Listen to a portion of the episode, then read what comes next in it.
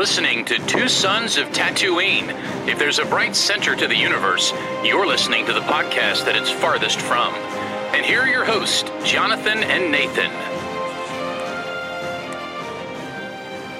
Hello and welcome back. This is Two Sons of Tatooine, and we're today talking about Star Wars The Clone Wars. I'm one of your hosts, Nathan aka NP Bro, and I'm joined as always by my partner, Jonathan Cohn.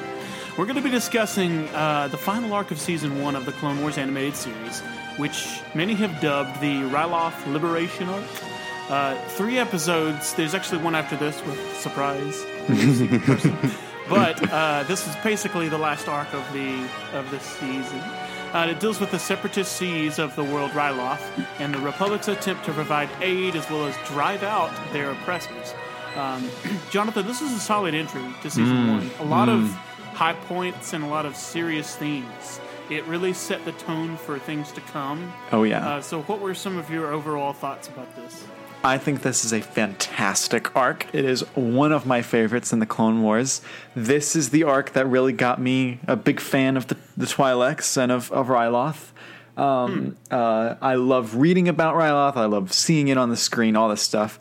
I think that these three episodes tell very different stories, but all mm-hmm. tell them like if they had just had Mace Windu as the lead for all three episodes, and like it wouldn't have worked as well by making Ahsoka and Anakin the first episode, Obi Wan the 2nd mm-hmm. and Mace the mm-hmm. third. They have a distinct. They each have a distinct feeling, a distinct Yes. theme, and a distinct military aspect.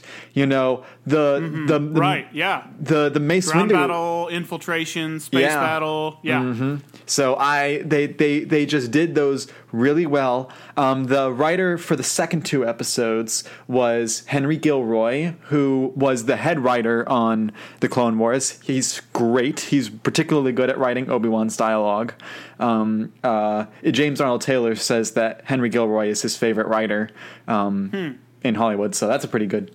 That's a pretty good thing. Um, Yeah, but it's a pretty big praise. yeah, it is pretty big praise. Um, so yeah, I, I as I said, I loved all the episodes, but I do have a favorite, and I'll be interested to see if you have one as well.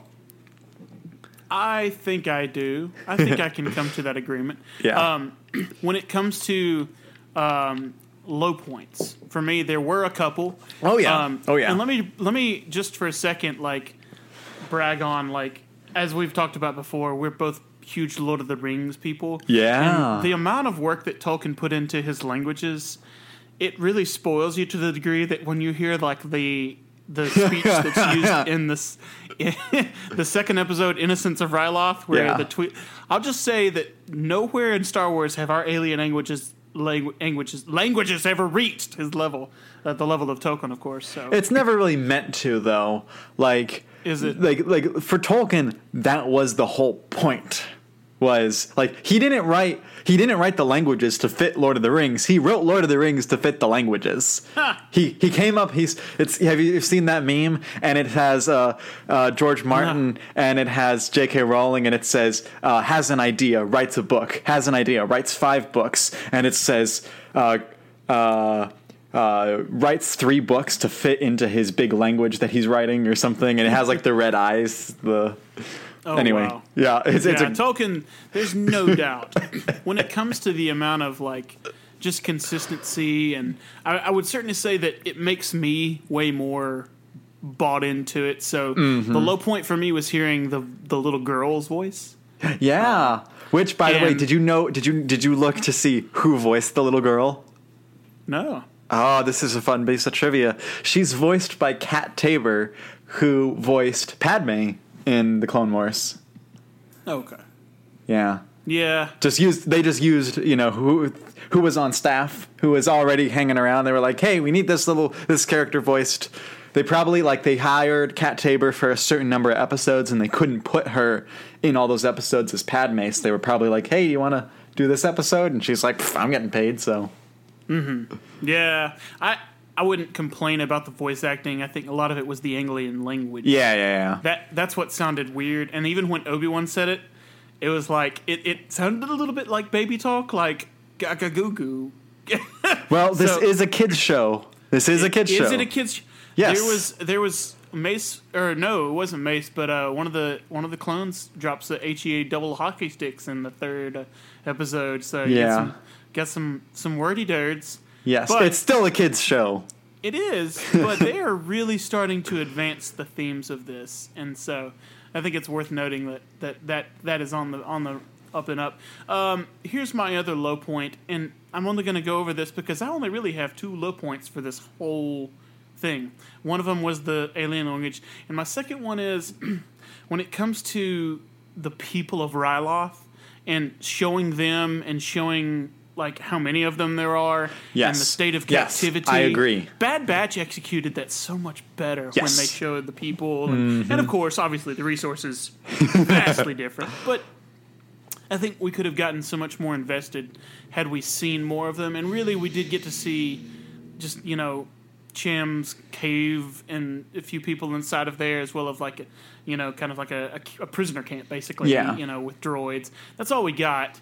Uh, I would have loved more, and they were very. I think the the the design they may have only animated like one Yeah, and they one just particular model and then change change the color. exactly. Yes. Yeah. Okay. You're right about that. So that's probably what they did. yeah. Uh, so, but in terms of animation, it, it was it was okay for the rest of it. I feel like the execution of on that end failed for me. Yeah. Um, but there was great fights. Uh, there was incredible like development from everybody. So let's just start at the beginning. We got the first episode was Storm over Ryloth. We got Ahsoka's first command. Yeah. and she's really she's only in this episode. That's it. Well, she's Um, she has like a brief, brief appearance in the third episode with Anakin. Does she? Yeah, she's like, "Oh, that was a close Oh. one, Master." Uh, isn't it always? Snips. Oh yeah, with the with the two ships at the Yep, end. yep, right, yep. Right, right, right, right, right. Well, I didn't even know she like. I, for a second, I thought that was Obi Wan. I was like, I What? just saw Anakin. I was like, Anakin Obi Wan, right? Oh wait, no, he was down below. It wouldn't have been him. It would have been Ahsoka. Um, but yeah. So besides that, she only appears this once. And people at this point, like I, I even watch it all the time. I'm talking to people who are like.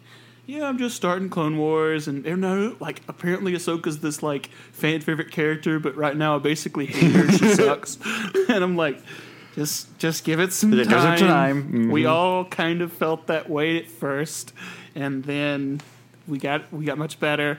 And anyway, this is this is one of those steps along the way. Um, I did like the interactions between her and uh, the admiral um, Yularen. Yularen. Yep. Yeah. Um, Which, what by the way, think? I, I want to point out that um, we got some sad news this week. Um, uh, that the actor who played uh, Admiral Yularen, he also voiced uh, uh, Yoda. He also voices the narrator, his Tom Kane, and uh, he will not be acting anymore. He's retiring because he had a, um, I believe it's a stroke, and he uh, uh, he can't really talk anymore. oh um, my gosh. Yeah, his his daughter. He's he was like sixty six or sixty seven, so he's not that young, but he's not that old. Yeah, Um, he's still had plenty of years of voice yeah acting for sure. mhm, yeah. So, So- he's yeah he's he's no longer going to be acting anymore. That's really sad. I, I think for a lot of people, his Yoda impression was almost Very more good. common than the Frank Oz. Now, there's a definite softness to the Frank Oz that, Yeah. that obviously Tom Kane's didn't have. But I first knew Tom Kane from his you know introduction during the Powerpuff Girls, where he does sugar, spice, and everything nice. and then whenever I heard the Clone Wars, and be like, "The Separatist Alliance with sugar and spice and everything." nice." anyway, but um, Wow. Tom, man, that's really sad to hear. I really hope that his recovery, you know, permits him to get back into it because I'm sure he will if he if he can Yeah. eventually. The Um, I read the it's just a time his thing. yeah his daughter wrote the statement and it looked like it was a permanent like he'll he'll never return to voice acting. I hope that he could If he can't recover, then I guess Yeah, he can. yeah, but that was that was some, some sad news. So, uh, sorry, you were you were talking about uh, Ahsoka's uh, interactions with Admiral Yularen. Yeah, so the way that she, you know, she has to struggle with a command position, and at first, really, she's thrown into this, you know, questioning herself, doubting Mm-hmm. herself. Those are natural reactions, but whenever I think she gets both Yularen and Anakin calling her back. She makes this bold attack, you know, with her. I mean, I, she's probably got ten, at least a dozen different clones under command, and their bombers and their and their fighter pilots, and she costs them, I think, all but two die, and she re- she basically. You know, rejects the order, says we can still do this. Um, the droid, the droid that they're against, um, No, it's not a droid. It's a Neimoidian. no, it's not a droid. It's a it's a Nebornian. That's Uh, right. his last name is episode. it's it's Mar Tuuk. Is the I name? did I, looked it up. really like. I really liked him because he showed a level of of like uh, respect, maybe amongst generals. Like he was he was a warrior. He really was Mm-hmm. a warrior. He enjoyed being a general, and for him, like he wanted to do nothing but just win wars and he has wars, you know. he has a very soft version of Thrawn that Thrawn respected his opponent. Yeah. And uh, he even studies his opponents. He brings up Yeah. Skywalker's um, um, his history and stuff, which is really interesting because there's a huge Thrawn connection later on in the episode. I'll get there when Hmm. we get there, but there's a huge Thrawn connection. But um, yeah, that Neimoidian, it's great, and we never got a body. We never saw a body, so I think he could come back. I hope he does. yeah, I don't know. I don't remember his name, but Yeah, it's he did pull a Mar Tuuk. He pulled a he pulled a surprise because basically he, he just from out of out of hyperspace pulled about four different cruisers to bolster his you know Mm-hmm. after they had already sent out Ahsoka and her tech squad and you know this whole this whole thing was flipped. They tried to you know pull him back and because she didn't pull back, obviously Ahsoka was left you know with all these doubts in herself and. I kept wondering how Anakin was going to react to this, and like, what are we going to see from him? How much anger are we going to see? How much like discipline?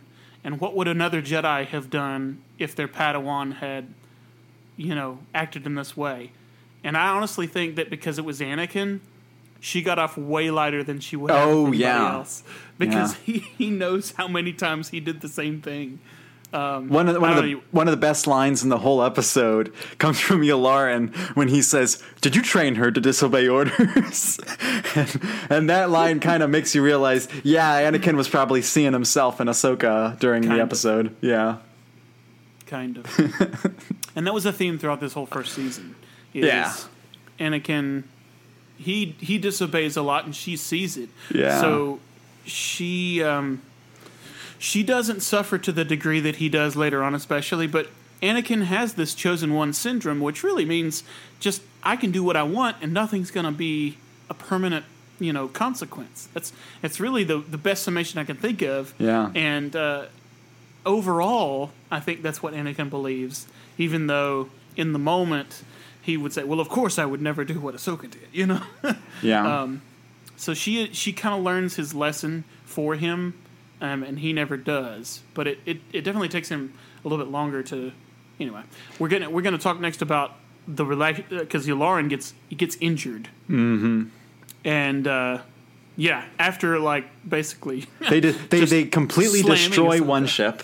They like have Yeah. another one that's in tatters, and then one that's unscathed, and it just happens to be the command ship that's unscathed, because that command ship lasts them quite a long time.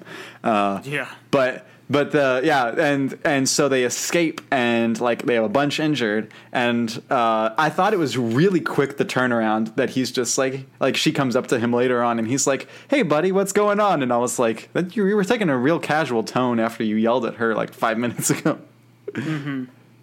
Well, when he told her to go to her room and cool off, that was the that was the moment I was like, hmm, I just don't know. I I, I didn't feel like that Anakin was written the best in this episode, not, Um, not entirely and I feel like they were still figuring Anakin out to a degree. But yeah particular, what comes to my mind is the scene that he really arrives with the the ship that he's going to surrender Yeah. over to the Neimoidian, and That that he scene delivers felt- that. oh I it love felt that a little, a little bit odd to me. Oh, it felt it felt odd. it felt completely on on brand. It felt like exact like I could see Hayden Christensen doing that scene. Like like You- his his being like um oh yeah. Well, you can have, still have my ship back, and like that little smile that comes across his face, like I could see Hayden doing it, but I couldn't see like Clone Wars Anakin is so much kinder, and he's got this more likable vibe to him. Uh, so I don't know. I feel like they might have been writing more of a Hayden Anakin there than a Maybe. Clone Wars Anakin. Yeah, I just, I just, it totally, for me, it totally worked. That that scene, the earlier scenes Mm-hmm. didn't because I was like, I don't feel like he would have this dynamic with Ahsoka. But that the scene once he once he takes the ship in to destroy it, from then on, it was it was it fit, fit, fit for me. Well, what about the fact that he takes complete faith and puts it in Ahsoka and just says, "Hey, uh, you're in command. I'm going to go do this, and uh, you figure out the rest. There you go." You know, after she's in this place where she's obviously doubting herself, to do that and put your Padawan, it's it's a little bit like the you know. Light of the Jedi, where where Yes, like he yeah, throws he- um, what's his face, uh, yeah, the uh, Padawan Loden throws uh, Loden Greatstorm throws Bell Zettifar off the. Bell Bell basically just falls because he can't catch himself with the force, and so he keeps like just throwing him off, and and he's like, oh, you know, we'll, we won't tell him that we're going to catch him if he doesn't make it. We'll just catch him. Yeah. But it, it was kind of like that in that you know Anakin just basically threw Ahsoka and it's like, hey, it's up to you now. But Well, he gave her a lot of the logic ahead of time. So with him mm-hmm. taking that his ship to destroy the main ship, the commander's taken out, and it only leaves you the four little cruisers. So Ahsoka knows they only have the four cruisers, and she knows what ship she has. So she already has the pieces set out. So all she has to do is just figure out what's the best strategy with these pieces, and she comes to a good conclusion. So like mm-hmm. as long as he's taught her tactical skills, she would figure that out eventually. Like assuming now, the problem is the the clones that are with her, the, that that lieutenant or mm-hmm. whatever that is, and Rex, Right. they aren't seeing the logic of the puzzle because they're like, oh well, we'll just go get another ship. Oh well, we'll just wait and do this another time. Like they're not thinking, okay, I can only use the pieces on the board. How am I going to do this? They they they're not thinking like that, and Ahsoka does. So like it's like. And, and Anakin's trained her as well, so he knows she could figure that out. it really also, you know, with their dialogue, the clones themselves definitely don't trust Ahsoka. No, no, no. And Especially not it's- after what, losing her whole squad. what, what just happened? They just Yeah. nah, nah. And so, in a respectful way, they're a little bit kind of you know, they're they're talking down to her. I Mm-hmm. can hear the demeaning tone in in their voice, even though they're not trying to break rank. You know, Yeah. it's it's it's a little bit of a you know contrast thinking about Rex then compared to later on. yeah, yeah. Rex seemed for a little bit different than I'm used to as well. Well, he yeah, he's definitely not as experienced. Mm-hmm. Um, because yeah, if if later on he probably would have made that call the same way. Oh, yeah. and he would never have questioned Ahsoka. But Mm-hmm. um, this just reminded me of where they started, and we get to appreciate that journey as they as Yeah. they grew closer together. Um, so anyway, Anakin's thing works, and he kind of a jet, jettisons out. And when he does, it's um, it's a shot for shot redo of the uh, escape pod from Episode Four, New Hope. Yeah. Whenever the so that was kind of cool. Um, This is he just this, spins it around and watches. Yeah. So this is the um uh, the point I was referencing earlier with the Thrawn connection was the the the maneuver that Ahsoka pulls on the droids is from the first chapter of the first Thrawn book, Heir to the Empire. It is called the Marg Sabl maneuver. Um, it is where you take your ship and you put the belly out, and then you use the the ship's hangars uh, to be blocked so that the, the your enemy can't see you launching your fighters. Um, uh, and it's primarily used for uh, species who can't see well um, or don't have good visibility. Um, in this case, the droids they don't have um, three three dimensional thinking. They only have you know very limited. Ah, it's a ship. Let's attack. They're not thinking tactics Oh yeah, so that's why they have limited vision visions that they can use, and so uh, it's called the Marg Sabl maneuver. And in the behind the scenes of the episode, they actually talk about how Dave Filoni's a fan of the the books, and so he specifically wrote this maneuver in. Um, and the Marg Sabl maneuver is referenced in Thrawn Alliances as well. Um, uh, they, they threw it back in there, but it originated in the first Thrawn book. that's a really great observation. The tactic probably originated somewhere in a medieval fight or some kind of Yeah, they know. just they just adjusted it to to match space warfare. Yeah, yeah. Always, always things are like borrow from history. Those are the best fights. Is when you borrow from a real strategy that was used with real lives on the line.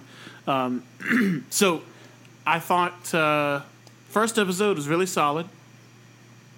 It ends with them, you know, basically they destroy those four cruisers. They have a they have a shot to the planet, and they've got their reinforcements are supposed to be coming soon.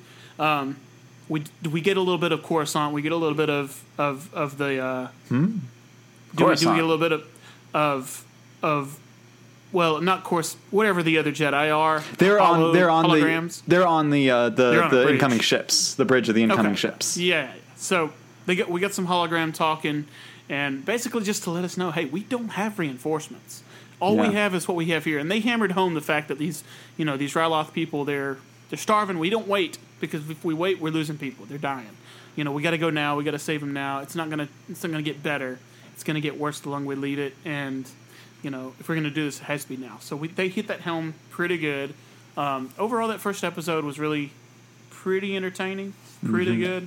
Um, it wasn't my favorite, but I liked Nope. it a lot. It was not my favorite, but I liked I liked it a lot. Actually, well, is it my least favorite? Uh, I'm trying to think. So yeah, okay, I'll get there in a minute. But yeah, I I- I'm with you. It's not my favorite, but it's highly entertaining. Um, uh, I wish if they had more time and if they had more budget, I would have wanted them to be like, "Where's our? Why can't we get reinforcements?" And then have like the council talking and have them be like, "Well, we have this fleet here and this fleet here and." they're encouraged like because we never get to see them talking about multiple campaigns at once you only see the Ryloth campaign you only see this campaign i want to see someone the guy who's like uh, having to go through every single fleet and be like all right we can put 300 guys there and 200 like we never get that in any of the clone wars. So I one day I want a book or comic or maybe another TV show that goes into like the the, the big picture strategy. We only get the little picture, so. We don't need to talk about the the ramming of the of the ship and why he didn't just hyperspace ram it because there's no need to talk about that. Well, Um, hang on. Well, hang on. Don't don't take a cheap shot like that. The there's a big difference between this situation and the uh, the uh, Amilyn Holdo situation from Last Jedi. Um, there's a lot of factors that go into the types of ships and the shields involved and things like that. That you know. Anyway, we'll go. You're right, but don't take a cheap shot like that because there's big differences. Didn't they have a? Uh, there was also a moment where the um, so in the Return of the Jedi, you've got on the Super Star Destroyer, you've got a ship that crashes into the bridge through the through like the window, yeah. and uh, there was a shot in this where one of the droid pilot or Yeah. droid starfighters crashes into the same bridge type shot there. And they And even he even like- says the line "too late." Really? Yeah. I, I remember that moment sticking out to me. I was like, oh, they're just doing all the throwbacks, or all of the I get their throw forwards. Throw but, forwards. but but yeah, obviously they're like you know, they're like, hey, you liked this? Here's more of what you like. Mm-hmm. Uh, anyway, let's move on to the second episode. yeah. This one was entitled "Innocents of Ryloth." Yeah. What were your overall opinions? This is my favorite episode in the in the arc. Um, uh, I very much enjoy it. Uh, it's just got uh, th- this story. I feel like it's so tight. You've got a certain number of clones to start out with, and so you always know roughly what you're dealing with. You also see the size of the town. You can understand roughly how many droids there are. So you pretty much get the visuals. And this is a much more like a commando, like you know, a few few versus few. You're not dealing with armies here. You're dealing with like a little company or something. Um, I think they called them Ghost Company at one point.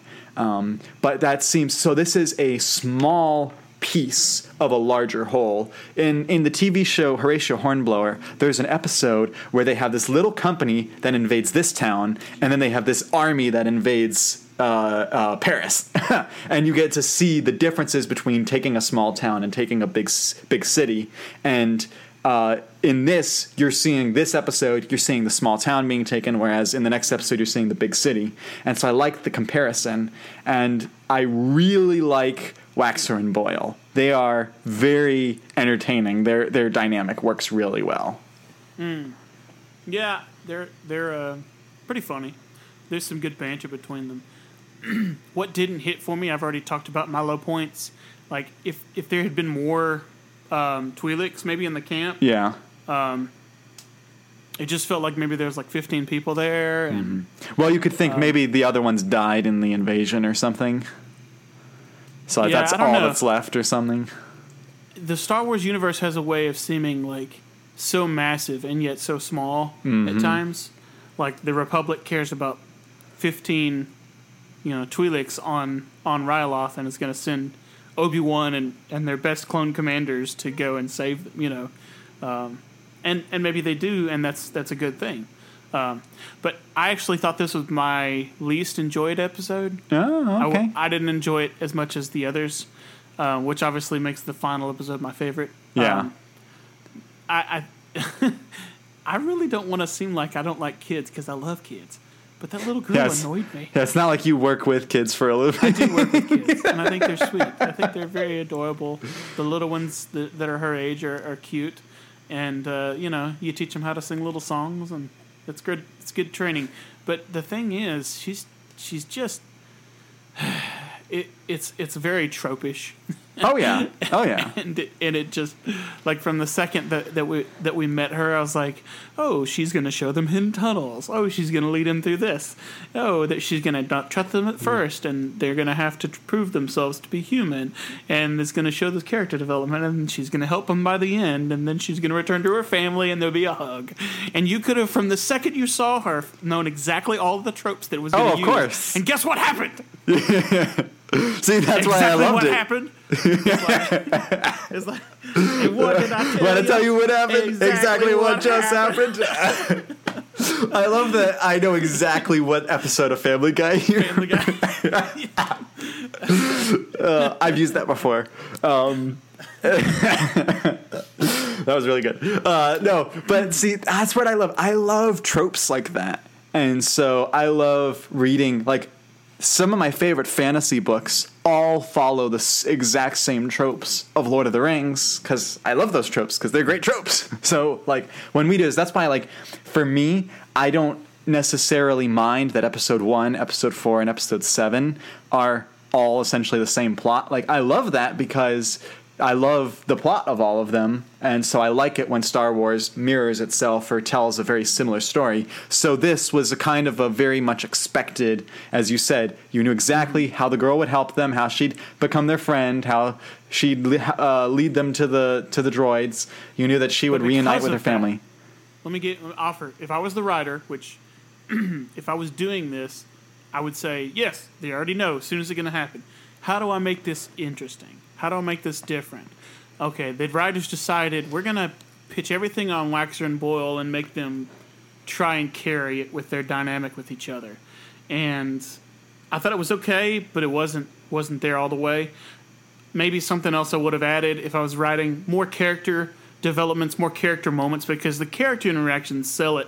When you know what's going to already happen in the story, you know, even you you don't know you know no details, but it's a trope, it's a show, especially a kids show or for young adults. It's gonna fall. She's not gonna die. That would that would have been dark if they had done that. So anyway, But I was just thinking, if imagine how dark it would be if that droid that the people just dismember was actually like a person. like imagine if it was like a Neimoidian and you just see them go and just ripping off the limbs. I was like, that would have been Which- that would have been dark. Speaking of, this was the uh, the first time I think that we get one of those uh, strategy droids. the tactical. the the tactical droids. I'm They're introduced in season one. Yeah, I don't think I I don't believe I've seen them anywhere else. I'm I'm trying to think anywhere previous to to this episode. I believe this. I might, think this, you're right.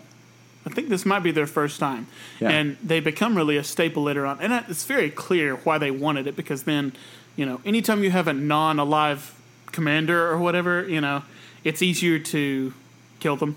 Yes. for the for the Jedi for the good guys. You know, they can kill a droid, and there's no morally questionable thing about that.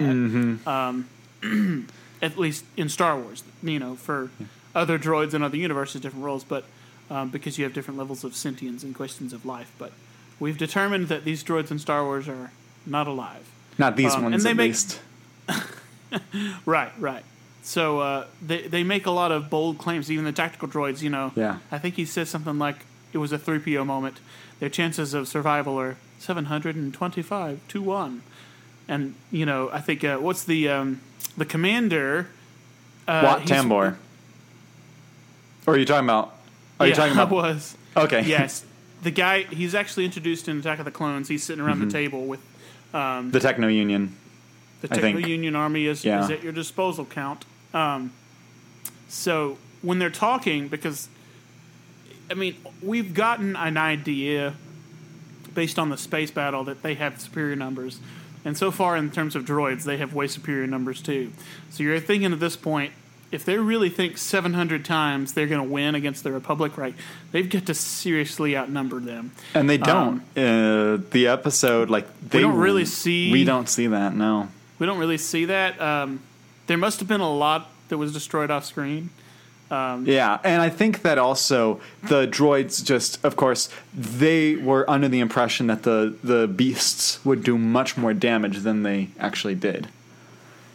So that threw Beast off their. Control is a first first uh, I think established in Knights of the Old Republic two, and the power of Beast Control allowed you to tame and you know kind of just you could have different levels of it, but eventually you could mind trick them and ride them full on.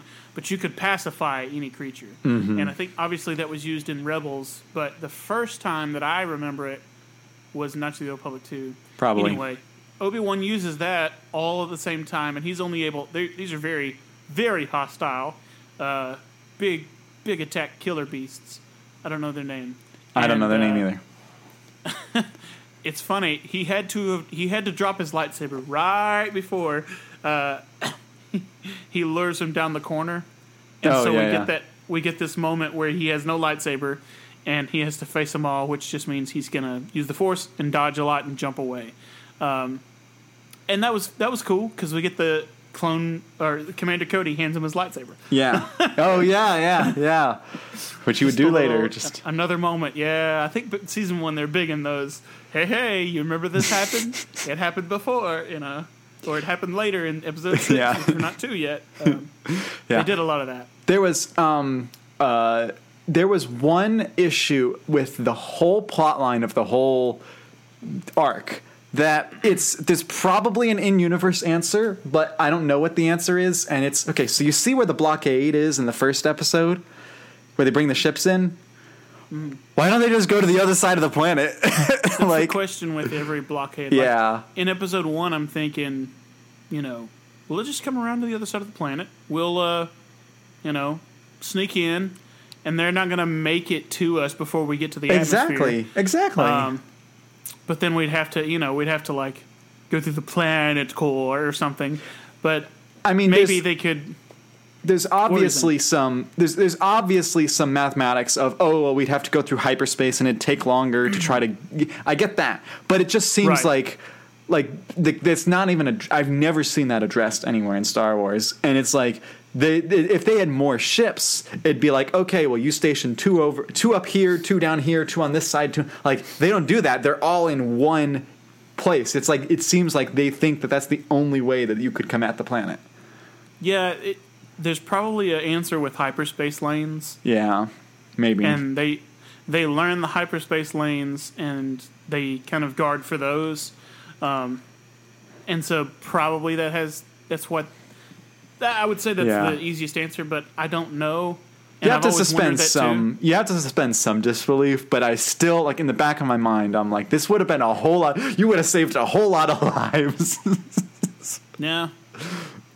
I'm sure that they thought through that and they were like, "That we don't have time, and the kids are not going to know, so let's just not deal with it." Um, yeah yeah and also you, you were talking about the tactical droid the difference Oh, yeah. is between that commander that we see in the first episode who respects Anakin, who is, like he's confident we've crushed them, but he's like, but he will be back. Like he's like he's Yes. prepared. Whereas the tactical droid is just arrogant and he's like, ah, we're gonna get them. Uh, and so you see a big difference in command style. And so naturally, we, you and I, we're, we're not fans of the separatists necessarily, but we latched on to the commander because, well, for one, he's more sentient, but also, too because he's the one that, you know, acts more honorably almost. Um, uh, so I, I did like the distinction you see between them. And then Wat Tambor, uh, he's, he's such an idiot. I was just, come on. I, I, I found myself thinking, come on, man. He doesn't have he doesn't have any redeeming qualities really. But you know who he's voiced by? no. He's voiced by Matthew Wood, who obviously does all the Oh, droids and Grievous. Grievous, yeah, Yeah. yeah. That, once he Um, said, once I heard that, I was like, oh, that makes total sense. The ending of the episode is the revelation that this little girl has been calling them Brother. Which just means brother. Aww, And we're like, so oh. sweet. Okay, cool. And they're they're like, we call each other brothers because we're brothers. Oh, scratch our heads. Wait a minute. Is she our brother? No, she's our sister. Sister, We don't have any sisters that you know about, but Omega is alive somewhere. You don't know about her.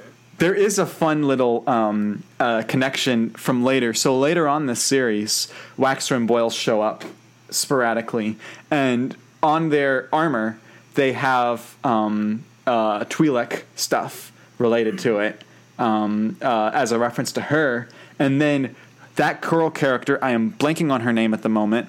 Uh, she shows up in Rebels, and she has um, uh, armor that has the same paint style as the, the as as Waxer and Boil, um, as like an homage to them.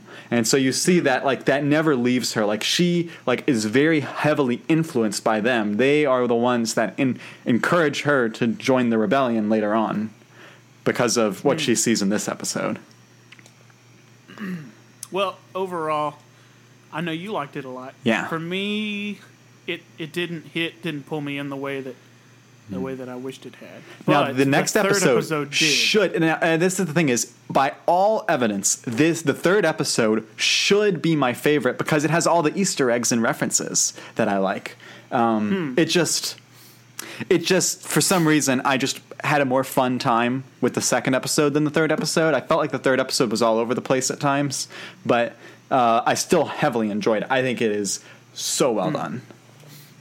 Well, the third episode focuses on Mace Windu. Yeah, And even at the start of the episode, we see Mace like, and they bothered animating him like rescuing clones, like using the Force to break the glass so that he can pull Mm-hmm. Yeah. a guy out. Um, and he's he's out there on the front lines, just fighting and being being a beast, being a no no nonsense beast as well. yeah. Um, he's he even gets mentioned by Count Dooku several times because we see Count Dooku. His dialogue was great. Count Dooku's episode, he has some really well written lines, and uh, when he tells, you know, um, ugh, I can't remember his name again. Wat Tambor. Wat Tambor? He tells him he's like you. You think you could, could contend with Mace Windu, Master Windu? You have another thing coming. anyway, This gets um, into that. we just realized like they went from being like totally in control, having tons of resources, having the blockade, being pushing Anakin and them back, to losing that, to losing the ground battle, to literally being like, okay, well, the best thing we can do is abandon the entire facility and destroy it, and then just claim, hey, the Republic. They may rescue you, but look what's going to happen. Mm-hmm. You're going to mm-hmm. basically lose your city and a lot of lives will be lost. And the people or not not all but certainly certainly the city itself will be destroyed. And then at the end they only send like five droid pilots but i thought they were gonna like gum- bombard it you know but they didn't. Well, for for two things. One, because this show was very cheaply produced, they could only afford to animate five uh, bombers. The other reason is because, according to the logic of this show, you wouldn't need more than five bombers if they each are equipped with several bombs. They could you just keep circling around the city and just blow the city up.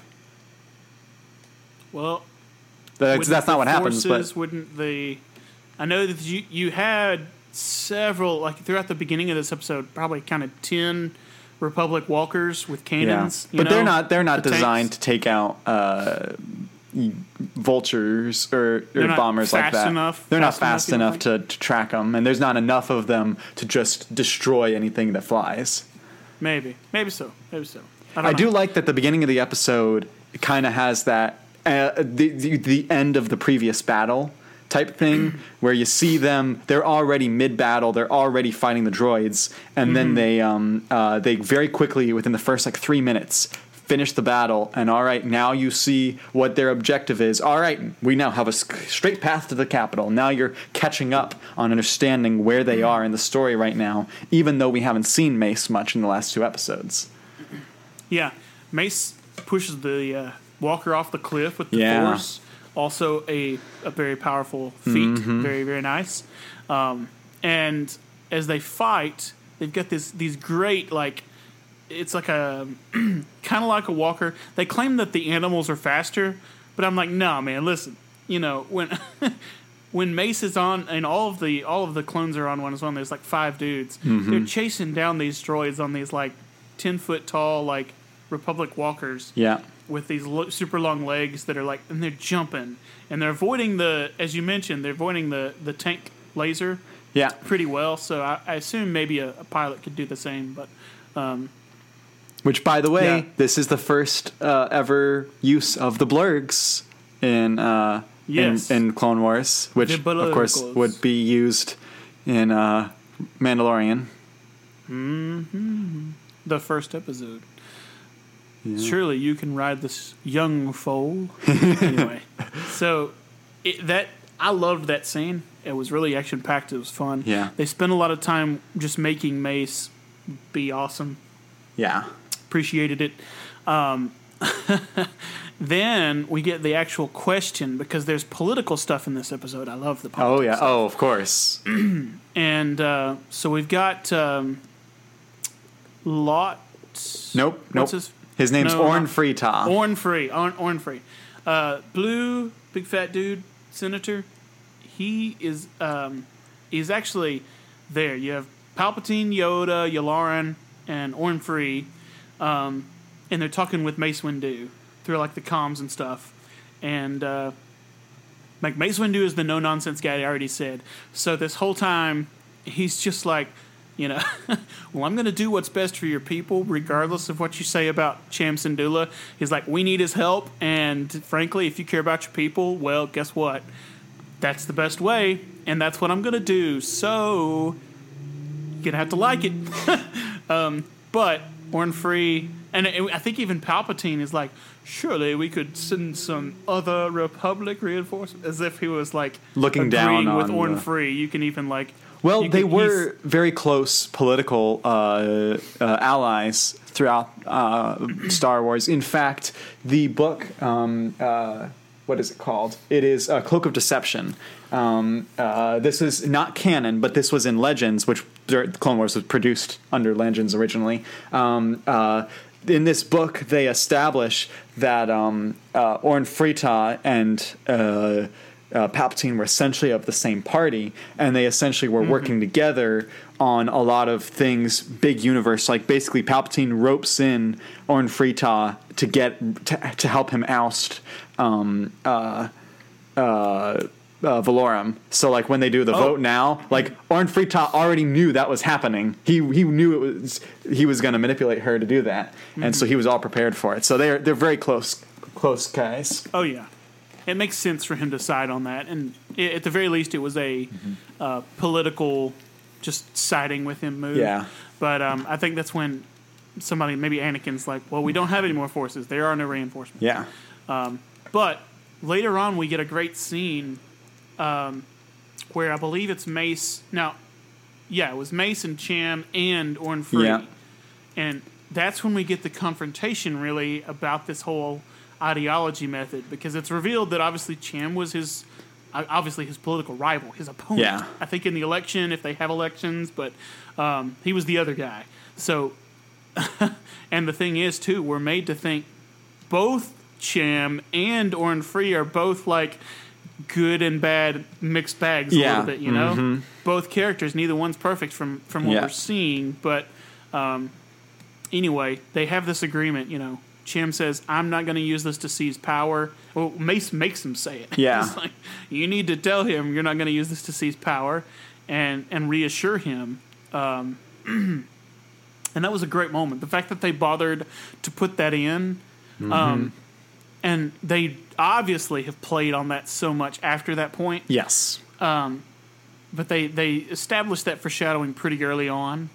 And they and did they've, they've gone back to it a lot. And they did a Even good job of showing um, uh, Jedi as good negotiators because Mm-hmm. I mean pre Clone Wars that's what Jedi like this is exactly what the Jedi were doing for the Republic is they'd have there was a conflict on a planet a civil war you'd send the Jedi. They wouldn't necessarily they weren't supposed to fight for either side. They're supposed to bring the two sides together and to a, to a negotiating table.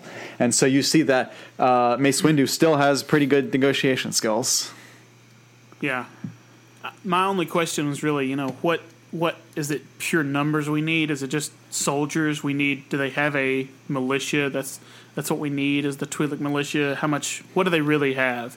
Um, but before they actually meet them, we get a hilarious scene with the with the the droids, where several of these droids find the uh, well, they think they found mates They actually did, but they didn't bother to check. And they found they pick up the head of one of the old droids from like the it was like the episode one style, and they're like, "Look at this stupid unit. You know, he's still controlled by a central uh, computer giving in orders." and then says like, "What does he say?" He says, uh, "Not like us." We're all way smarter than that. We have independent thinking, and then they all Roger, Roger, Roger, Roger, Roger, Roger. it is a funny scene and i maybe i'm just not remembering but i've, I've of course watched these episodes so many times. I do not remember that scene from when i watched it you know when it was on cartoon network or when it was on reruns. I just do i remember everything else about the episode but that little that little line i remember the droids coming up and then the droids being destroyed but that little scene where they're talking with each other with that funny line i do not remember at all. And so I wonder if that was like a deleted scene that they included, but I have to believe they wouldn't an- have animated that. So I don't. Maybe that was in the original, and I'm just not remembering it. But that was totally new to me. So I was like, Oh, "Oh, hilarious. oh, it's oh, it is great." I also So that's when they they wait to let them. You're going to say something, but they wait Oh, to yeah. let them. Mace Windu says, "Hey, wait, let the let Cham take these droids out instead of us taking them out." Um, and then, of course, that's how they meet Cham, even though they get they get a gun pulled on their face. I'm What just. were you going to say? I'm just curious. Let's say Cham never joins them. Let's say it's just them. I don't think the episode ends any differently because Yeah. really they get into and you see all those droids come at Mace Windu and he just pushes them all away and destroys them and then the tank comes in and he just destroys the tank. It's like he didn't need help. He could have done the whole thing by himself. It's like, why did you go to? all- They should have showed like ten more tanks behind it. Like, and when Loki says, mm-hmm. "Send the rest" in Avengers, and then just this huge amount comes in, you don't see that. You mm-hmm. just see the one tank, and Mace destroys it. So to me, I'm like, oh well, Mace has got this in hand. So they, as you said, they didn't really show a lot of the characters that you needed to see. You didn't show the superior Right. numbers. Right. And maybe we could have also fixed that if we get a line from Mace saying, you know, to the to just somebody, probably to Jedi, not to like definitely not to Palpatine or even but saying like, you know, we're gonna I'm doing this because Cham and Orn Free need to work together and come over get over their differences and this is gonna be a step towards a more peaceable, united Ryloth Yeah. anyway, um, they could have also done that. But um, what did you think of the city design with the whole, you know, moat crater, big big hole followed? I mean, is it brilliant?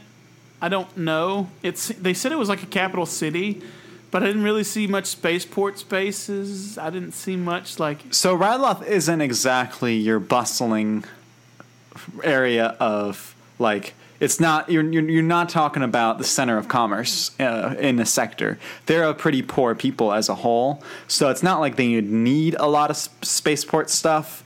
Um, and at the same time, it's lot a farmland. Yeah, a lot of farmland. It's uh, the city design. It's very medieval to have like you know the big moat around it, um, which I think it's not that smart because it would be really hard to do commerce because you only have one way in and out. It'd be you you you have a lot of traffic problems um, uh, on the bridge. And what happens if you um, uh, if like you lose you lose the batteries to the bridge? Oh oh no, we used them all up. Power's out. Power's out. Like you have no way to get in the s- resources, so that's a problem with the design. Second problem is we see the bombers come in. All the Republic needs to do, I don't. You don't really see that that Wat Tambor has these big guns that he can use, like they did in the village. Like in the little village, you see the big guns that keep them from landing, but you don't see that in the capital. So I'm wondering, why don't you just bomb the capital? Why don't you just like airlift the guys in? Hmm. I'm sure there's a reason, but we don't see it. Parachute some, some troopers in there. Exactly. It would have been a long siege, so we know why Yeah. they didn't want to do the siege. That's brought up because it'll take too long. Yeah. And I think Palpatine maybe being the one who brought that up. but, Yeah, yeah. Yeah, there was a lot of different ways they could have made this fight more realistic. And Mm-hmm. what we get is later on, Clone Wars does that. They start asking more questions like, Mm-hmm. okay, you know, is this the best fit? What would this actually accomplish? Is there a better way? Is there a better tactic? Is this the best tactic for this situation? Yeah. And, you know, I forgive a lot in season one because maybe the team was still getting their feet under there. But what they did do right was the themes they handled really well. Yeah. They certainly, like, wrote some great dialogue. Dooku was great. Um, Dooku just, like, rails uh, uh, Tam- Tambor? Wat Tambor. Tambor? Mount Temple. I, I got it now. My, they, he rails him for like being pathetic. Yeah. And saying like basically you need to retreat, whereas like the entire time he's trying to get all this wealth out of the city. Yeah. And he's like refusing and being selfish, and because of that he gets left behind. And uh, the tactical droid keeps arguing, and they're like, "I'm in control. No, I'm in control. No, we're gonna follow his orders. No, mm-hmm. you'll follow my orders. I'm gonna follow Dooku's orders. You know, that's basically what he says. And then, of course, by the end, after all this, I mean, even with Mace like basically going parkour off of like falling debris. That was a up- cool shot. I loved that cool. shot. It was great that he used the Force to like get the clones across. Yes. and then and then just basically forget forget physics. I'm a Jedi. I can just I could do all this on my own. So I- anyway, that's when we get the hero mission. At the very last second, these bombers are about to blow up the city, and Tambor says, uh, "You know, I guess we'll both be dying for the separatist cause, or something like Yeah, that." yeah. To Mace Windu, and uh, that's when Anakin and Ahsoka pop out, and they're like, "Woohoo!"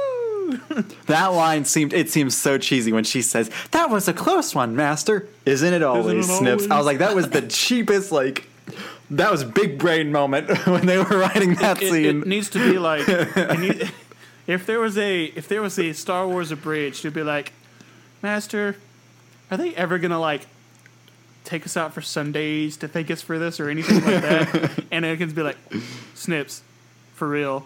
Nobody appreciates us. We're just a plot device right now. they had to end the episode quick, and that's basically us. Yeah. Again, that's what we always do, Master.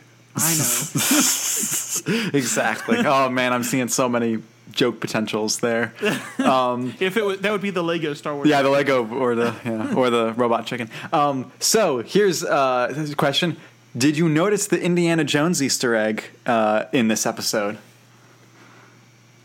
No. So when they're loading, there's a shot where they're loading uh, the the shuttle, and they're bringing on a bunch of treasure onto the shuttle. Wait, Um, is it the Ark of the Covenant? Yeah, you see the Ark of the Covenant being loaded onto the shuttle. That's one of the treasures. Yeah, that's one of the treasures. also, wow. you also see in Solo the um, the little uh, the the little god uh, from the the the golden idol from the f- beginning of Raiders, and then you also see in uh, Rebels, you see in Thrawn's collection, he has. Um, something from Crystal Skull. I forgot which what what the artifact was, but he has some artifact from that. So there's they like putting the Indiana Jones artifacts in Star Wars. Hey, apparently that scene that you were mentioning was you didn't remember. Yeah. That actually was a director's cut. Really? So- yeah. I feel so, So, much more vindicated because I was like, it's I don't remember that. five fifty one. They pull the head up, and uh, yeah, Ah. that that scene was later reinserted because I think it was cut for time. Cut for time. So- oh, of course. That that's exactly But it's a great scene. yeah, it's a great scene. and that's what's great is that with Disney Plus is they don't have to worry about commercial breaks. So if they have deleted scenes like that, they can just put them right in. So Yeah. I, I I am so happy because I was like I do not remember this scene at all, and I've seen this episode many times. But you you did rewatch it, right? yeah, oh yeah, yeah, I did rewatch it. Yeah. That's why I and was. And that's when you realized. that's when I realized I don't. I don't remember this. I Yeah, remember this this scene. Anyway, Yeah. So good scene. I would say this was my favorite episode. Uh, all of them were were, were good. Uh, I definitely didn't enjoy the second one as much, but you did. So it's got something for everybody. of course. This little arc, little mini arc. This was this was it Um, was so much fun. Like I just I just had s- such a smile on my face rewatching this. Was um, we do get a small shot of who might have been uh, a certain young Syndulla, but like no, they they did. I remember an interview where they said, yeah, they hadn't they hadn't built uh, planned for Hera yet, so they didn't Okay. they didn't include her yet. I know who Well, you. he- I know exactly what you're he like thinking picks of. up a little Twi'lek baby girl. It looks like, yeah, but you- she's he not the does. Mm-hmm. exact coloration. She's more of a yellow color, and I'm like, Yeah. hmm, is it really her? I don't know. We do see um, So- Gobi, who showed up in Bad Batch and Rebels and in uh, Lords of the Sith. So that was uh, one. That was the uh, uncle dude, the blue. yeah. yeah, I remember him. he did. Well, in Bad Batch, he did. Isn't he dead? Didn't he die in No. Bad Batch? No, Yeah, he died. I don't think so. He didn't die. He didn't because he's in. Because I thought the scene that Crosshair, right before Crosshair, like snipes uh, Orn Free, doesn't he like take out? Because Gobi's in Rebels. Oh, he's in Rebels too. I'm pretty sure. Yeah, I think he's in Rebels, and he and I know for sure he's in Lords of the Sith. So he, yeah, yeah, he's not dead. He's not dead. Okay. He's not dead. Hey, listen, your memory on this stuff is going to be much better than mine. But I think, uh, I think in terms of season one, like I still have to remember, this is not, uh, you know, this is not the same budget. This isn't the same production value. Even the people that were working season one, we're getting, you know, the voice actors just figuring out the characters. Mm-hmm. You know, so all that taken into account, you know, season one, this is a great arc that gets them each character a little bit more development, and I feel like it did a lot of great things for for the oh, show. yeah. And season two takes it up a level, and then we really, really hit our stride with season three. Mm, I'd agree. know. Yeah. So anyway, I would give maybe what would you rank the first and then the second and the third episodes out of ten? Uh, I'd say the We first love to rank episode, uh, first episode an eight, second episode nine, third episode eight and a half. Okay. Let me. I would say eight for episode one, seven for the second episode, maybe, and then eight and a half. I'm with you. Yeah, on the third episode for me. So I actually just, I, I'm close. I'm Yeah. close. But anyway, so next week, let's talk about what we're doing. You will not be here. I will not be here. I'm sorry, we everyone. have we will have a surprise guest because as you must know by now this week is the premiere of star wars visions Woo! which the sad part is because i've been looking forward to talking about this with jonathan for so long I will. And, we'll uh, still talk about it, just not on the yeah, next yeah, yeah. episode. we will we will um, so we'll have a guest on we'll go ahead and uh, we can we'll probably divide these up i'll figure out how we're going to do we're not going to definitely we're not going to cover all of them at once Unless they're like five um, minutes because long. I'd rather I'd rather go into would rather go into detail. I think at the I think they're between total they're between two and three hours long for all of them. okay. two and three hours in Yeah. terms of in terms of length. So Yeah, probably about 20 minutes of content, a piece. So then we could do possibly two, three episodes. We'll see how it divides. Yeah. Anyway, uh, some of them we're going to probably love, and others will lo- not love as much, and that's okay. But I can't wait to see it. I'm such a fan of the animation, and I'm such a fan of like just anime in general. But I feel like it's going to be a chance to show epicness, epic moments, and to stylize Star Wars in a way that it hasn't been allowed to do before. And I cannot wait to talk about it with you all next week.